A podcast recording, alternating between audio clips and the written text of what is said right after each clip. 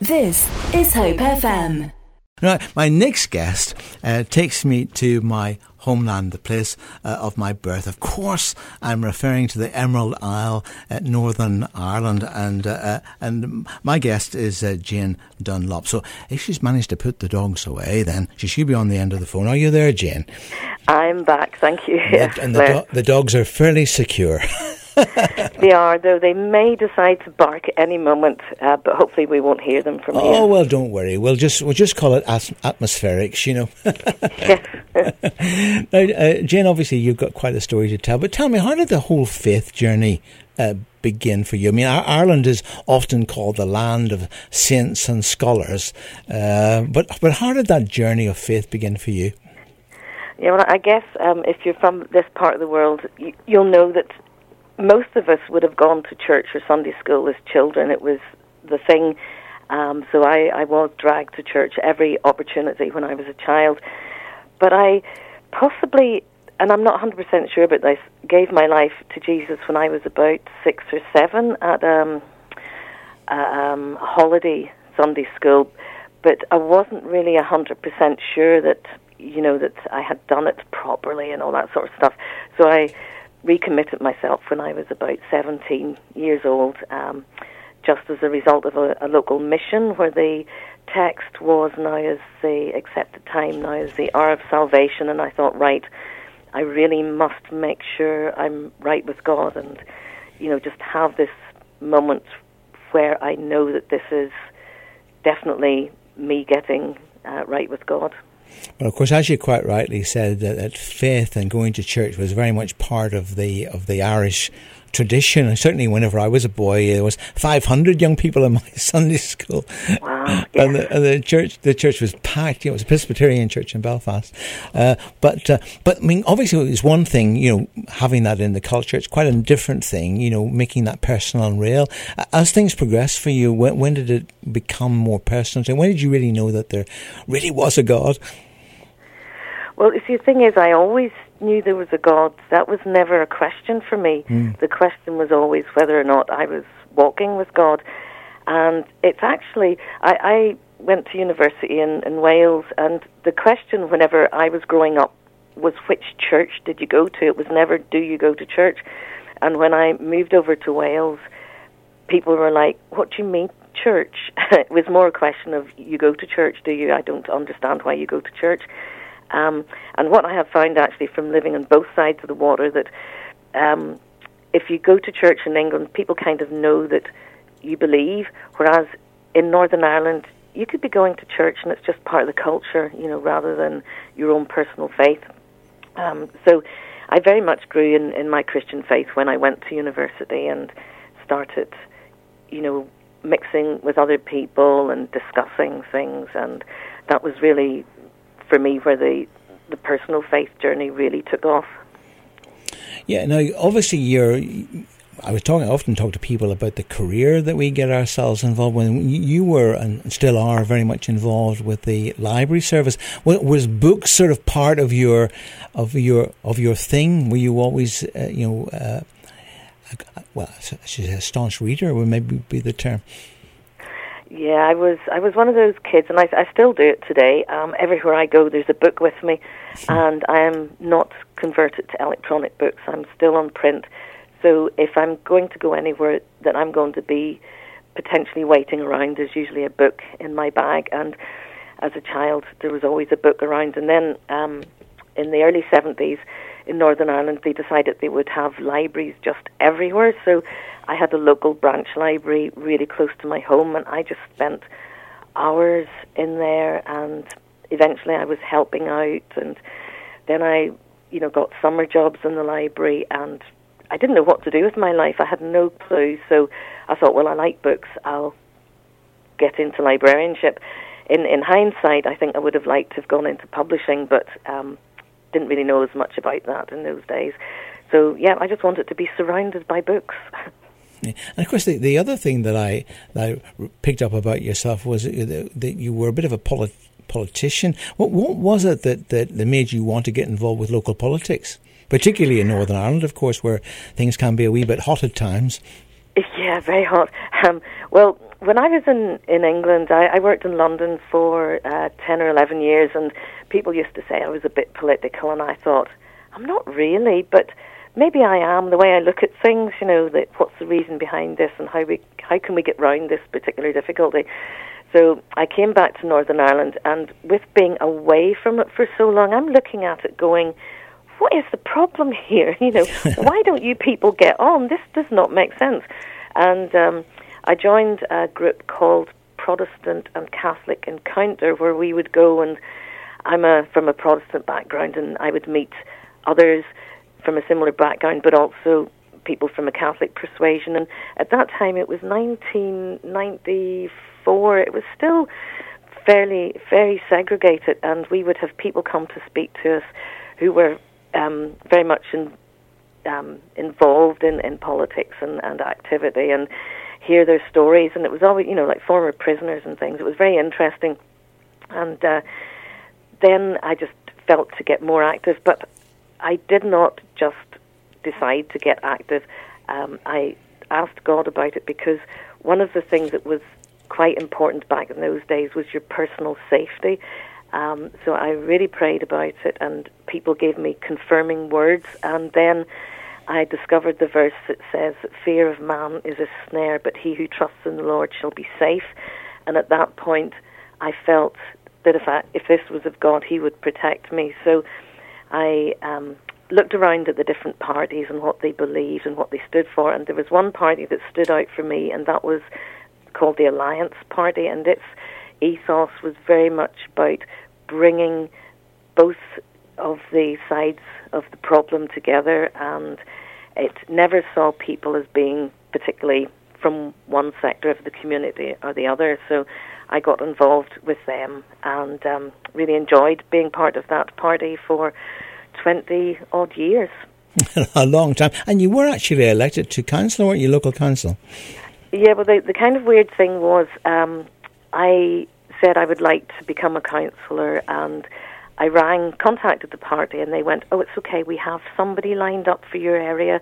But what I didn't know in the background was the um, the person who was in that area had decided he would stop. He wanted to spend more time with his family, and they had somebody else lined up, but they weren't very happy about that person because apparently he had a bit of a drink problem. I don't know who it was or anything, mm. and um, they just they were like, "We'll have you. You seem sensible. You're talking our language." So I applied to join the party in February or March, and I was elected in May. And I'm just sitting there going, "How did that happen? it must have been God." and how long were you elected for? Was it a three, four-year term? It was a four-year term, um, but I I was really disappointed not to be re- re-elected at that point. point, and for all sorts of political reasons, I found it quite difficult to get back in. But I was re-elected in 2011 and was a councillor again until 2015, and I could really see the change that had happened in Northern Ireland in that period. Um, the first time round, I was in council when there was a lot of political unrest, and the Good Friday Agreement was being signed, and it was it was quite hot and heavy. And then when I went back in in 2011, it was like peacetime. It was so different. It was it was really nice. This is Hope FM. Mm. Well, now we're going to. Uh, now, obviously, presumably, the, the diagnosis that you yourself had had cancer. Did that just come out of the blue? It it very much did. Actually, I um my, had been mindful and had been watching out. My mother had breast cancer when I was a teenager, and mm. back in the day, um, that was a bit of a shock and a lot less talked about. Um, and and she did well out of it. So I was, you know, fairly hopeful that if this ever happened to me, it would be okay. But I still dreaded it, and um, I'd had a few checkups and everything was fine. But I went for a routine mammogram um, when I hit grand old age of fifty, and um, really didn't think anything about it. I thought, well, this is just um, something I have to do. It'll be fine. But two weeks later, I got a recall, and inside I just went, uh oh, this is not good. And very quickly, I was told it was um, cancer, it was aggressive, and um, it needed to be treated. And it did come as a bit of a shock. So, was it a did you think, why me? I mean, obviously, you, you know, you don't often think rationally when you get the that sort of bombshell news. How how did you react? I was um, once I'd had it confirmed, it was easier to work with. The not knowing the oh this might or it might not be was harder to work with. But once I knew, I was reasonably okay until. Um, one night the bubble sort of burst and I just was so angry and upset and the very question I asked was why me and uh, which when you think about it is well I suppose it's a fair enough question yeah. but the the answer that just came into my spirit was well why not me you know everybody is susceptible and bad things happen to everybody at some point in their lives and why would I be particularly exempt? I mean, I am a Christian, but in the Bible it doesn't say that we will be immune to troubles. It says that God will be with us when we go through troubles. Um, so once I realized that it, you know, it, it wasn't personal and God was with me, then actually I was fine. I was okay after that. Now I know that you're uh, you, have written a book, and what have you called your book? Called it Faith, Hope, and Reality. Um, the the reason it's reality is because um, when I was going through the process and the journey, um, I thought, you know, I don't know what this is going to be like. I don't know if I'm going to be able to talk to people if I want to talk to people. So I decided I would have a blog, and then if anybody wanted to know how I was, they could look at the blog rather than me having to, you know, message people or or whatever. And um, the the blog is, is not very exciting, it has to be said. You know, um, how far I was able to walk today, oh, I'm not feeling well, um, that sort of stuff, or I'm in pain. or Bit, bit like a diary.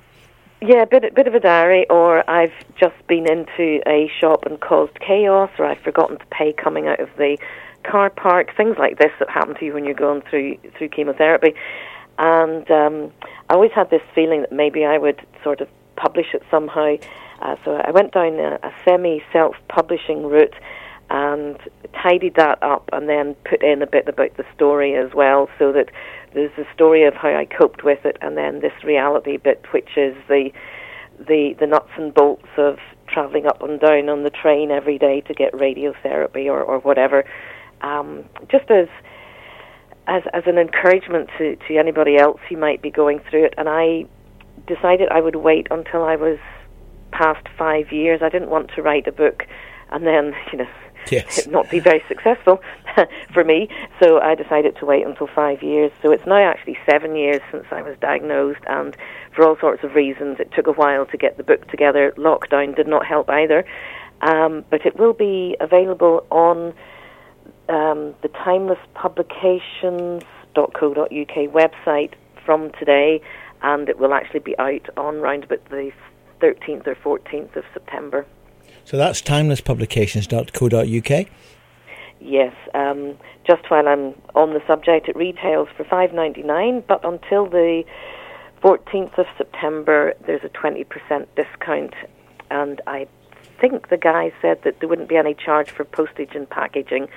So basically, it'll be four pounds, um, four pounds four fifty uh, up until about the what did I say, 15th, 14th or 15th of September. Now, obviously, publication.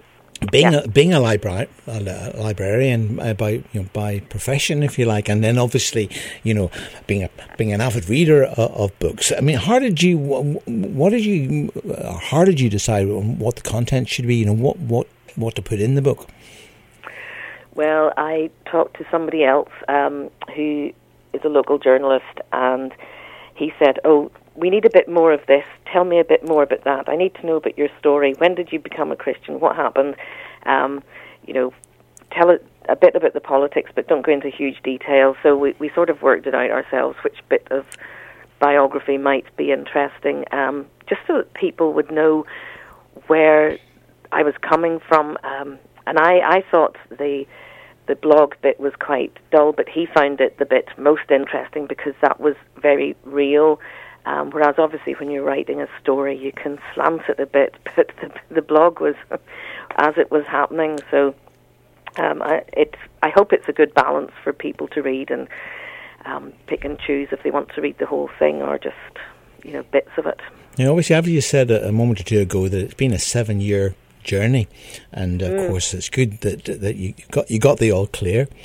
Uh, but it, it, you must have been thrown together with lots of other people, you know, both on your journeys to do chemo and and obviously the people that you will have had contact with. I know you do a wee bit of broadcasting on the side as well. So, have you been amazed at, at how God has used the, the experiences that you have gone through, are going through, uh, to to open up new channels of communication for you?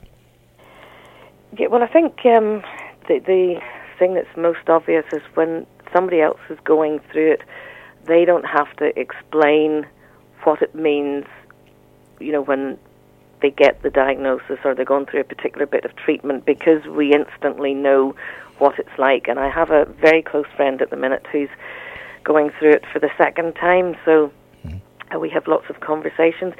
But I have to be honest, I'm one of those people who I was offered, you know, to go to groups and share my experiences definitely not for me because it's it's very much reliving it. Um, so if if there's or and the other thing is I don't want any negative things. I don't want anything to come into my head that might make me think this could come back. I have to be positive. It's very much a mental struggle, um, the whole cancer thing. Um, so I help if it's people I know, but I don't go out to you know to start up those conversations hmm. um, that way round. I mean, that's that's pretty important, isn't it? Because you know, I, I mean, the Bible does say, "As a man and woman thinks in, in their heart, uh, so so he is." And I guess that if we all start thinking negative thoughts or letting fear dominate us, it almost gives the evil one a platform, doesn't it? It does, and you know, very much it it could just grow in your head, and even if nothing else, it takes away your peace and um, could cause other problems. I mean, I, I uh, particularly when I was going through the cancer thing. I mean, they tell you to avoid websites, just stick to the the the ones from the health service or the breastcancercare.org website. Don't go looking anywhere else because you could get yourself into knots with, oh, if I try this treatment, or perhaps if I go suck um, a, a certain leaf of a certain plant, I'll be okay, or if I cut out all of this particular type of food. Um, so you have to be really focused and um, there is a fear that can very easily come back, and some people struggle with that fear every time they go back for a checkup. They're really scared about what this would mean. Um, whereas I'm in my mind, I'm always going right. This is going to be clear. Everything will be fine, and if it's not fine, I'll deal with it then. But I'm not going to, you know, go around because I have to live the rest of my life. I don't want to live it in fear. Um, if something happens down the road, fair enough, but at the minute, I want to enjoy the life I have and make the most of it. This is Hope FM. So, thinking about people listening to the program, uh, Jen, who may, who may uh, either have cancer themselves or perhaps they, they know of somebody who, who has. We have one of our our presenters, David Frost, who's unfortunately been given a, a, a, a diagnosis with cancer. It's pretty much throughout his whole body. If, if God doesn't intervene, then he will be going home to be with the Lord. But sometimes it's really, really hard, isn't it, to keep positive? What What was it that that worked for you? Uh, well, there were two things really. One was to avoid all those stories um, about you know, my granny had it and she was dead within three weeks, you know, that sort of thing. Yeah. Um, you know, and, and I was overhearing every, it was everywhere. Once I was diagnosed, I would go into a shop and I would hear people saying, oh, have you heard about Ethel? She's really ill. And you'd be like, no, I don't want to know. And then um, Bernie Nolan was ill at the time with cancer and she died. And every soap opera, every everywhere had stories about cancer. For, fortunately, after a while, it just became really funny. Um, but the so try to avoid those sort of negative stories and surround yourself with people who are positive. Um, okay, so it might not be good, but you don't want them talking it up and making it worse than it actually is. It's bad enough. You want people around you who just treat you as normal, who, you know, if you pull your wig off, don't keel over, you know, they just carry on talking to you as per normal, um, and things like that. But also, if you're a Christian, and even if you're not, find somebody who's going to pray for you. Um, I used to travel around with a friend of mine who preaches. I would be her driver, so I got called Miss Daisy from time to time. um, and I would be, I would, or I would be driving Miss Daisy more to the point, and I would be driving to all these different places, which were mostly Elim churches in Northern Ireland. And when they heard I had been diagnosed with cancer, they started praying. So there, and there were friends and relations praying, and people that I didn't know, all locally because I I um, became quite public about it as well because um, I wanted people to make sure they went and got all the checks. Um, if a mammogram comes up or any other test you're offered, go for it. Um, much better to catch this thing as early as possible. But I really I have never experienced th- this feeling that people say, you know, I knew people were praying for me until I went through this, and my goodness, it was like a little cushion underneath me.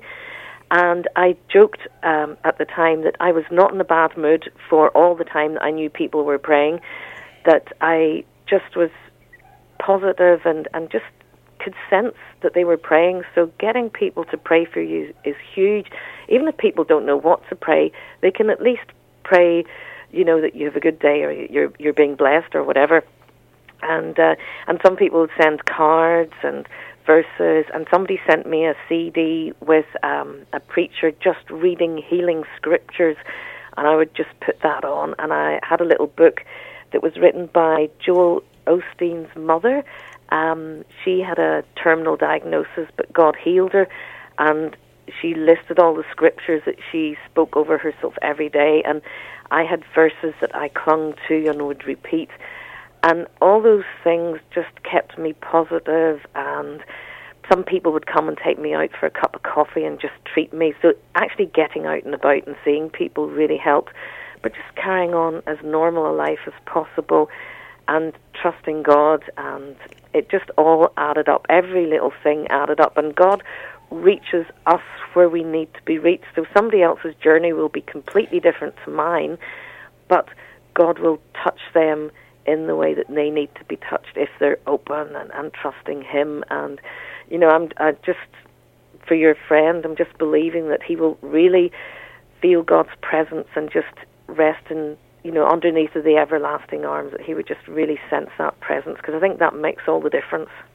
Yes, and it, it is very, very true. And, and like you, we've got people praying uh, literally all over the world for, for, for. David Frost. And if you're listening and you want to, someone to pray for, David Frost is is, is the guy. He was uh, he was involved with broadcasting with us uh, for quite a year. He himself actually is is is remarkably uh, positive, which is really, really great. You know, and in fact, we did talk about uh, about death. You know, and I, I, was saying to him, I said, you know, even if the worst thing happened and, and, and God took you home, David, I think it would be absolutely brilliant news for you, but actually for everybody else, is terrible news. You know, but for, there's something about fear, isn't there? I, I think that the more than anything else, that the evil one rests on fear. You know, to to all, I mean, not just about illness, but lots of other things as well. But he uses it to, to almost put put us into a state of paralysis. I guess that the the coronavirus has also brought that home to roost as well.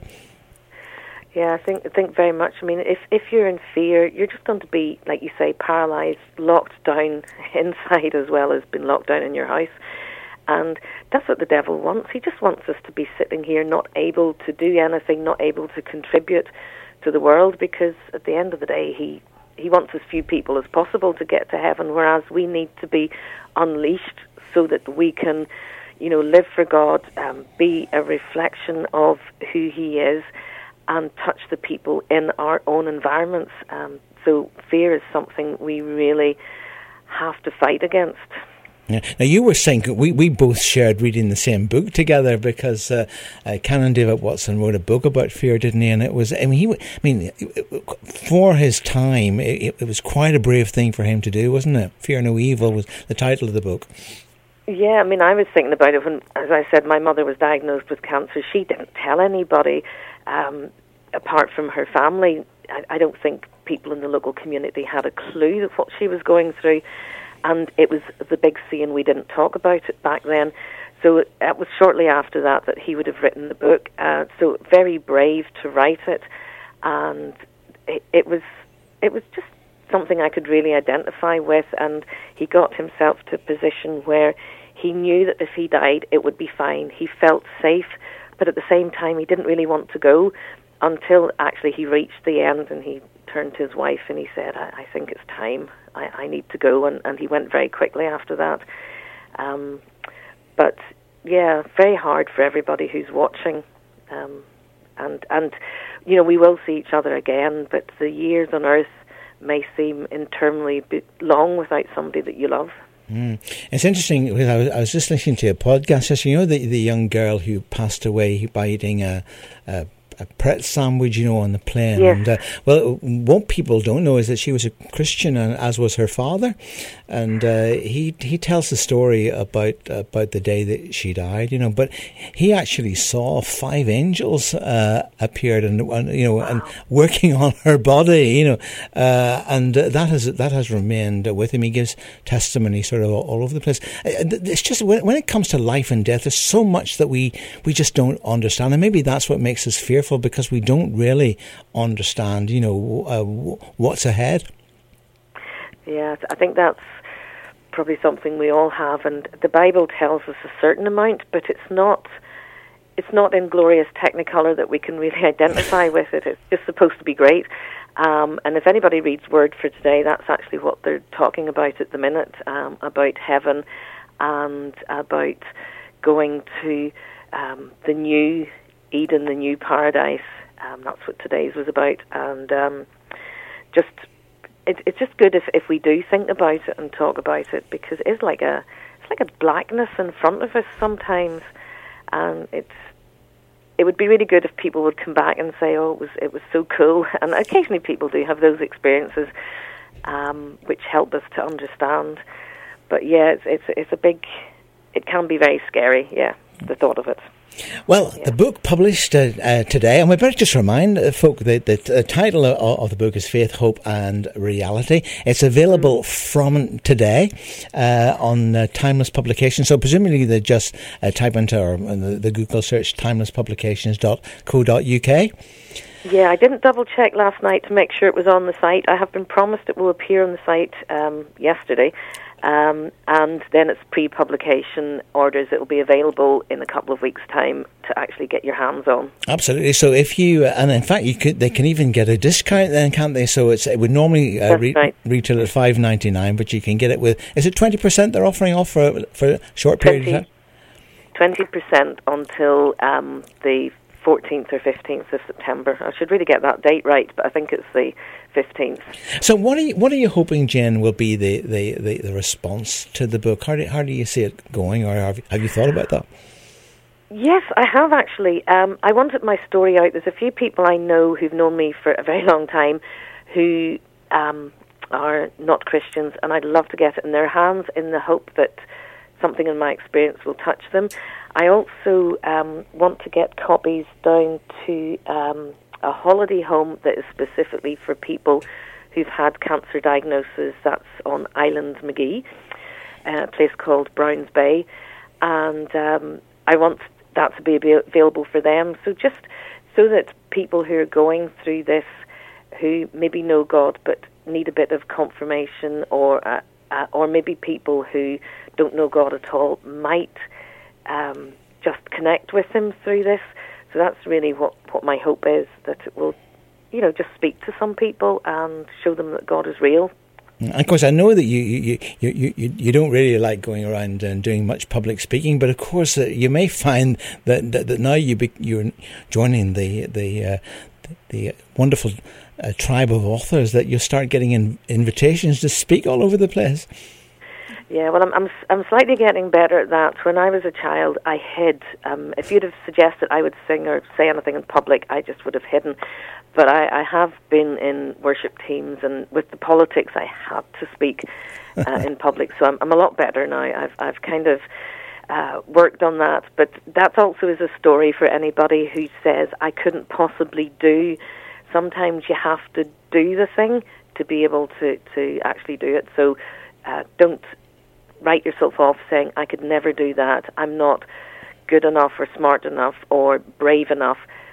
Just try it, and um, the worst you can do is fail. And as you try everything a bit more and a bit more, you get better at it and more confident. So, um, yeah. so if I end up having to speak, that'll be fine. For more inspirational interviews, podcasts, and Hope FM best bits, visit hopefm.com forward slash listen again.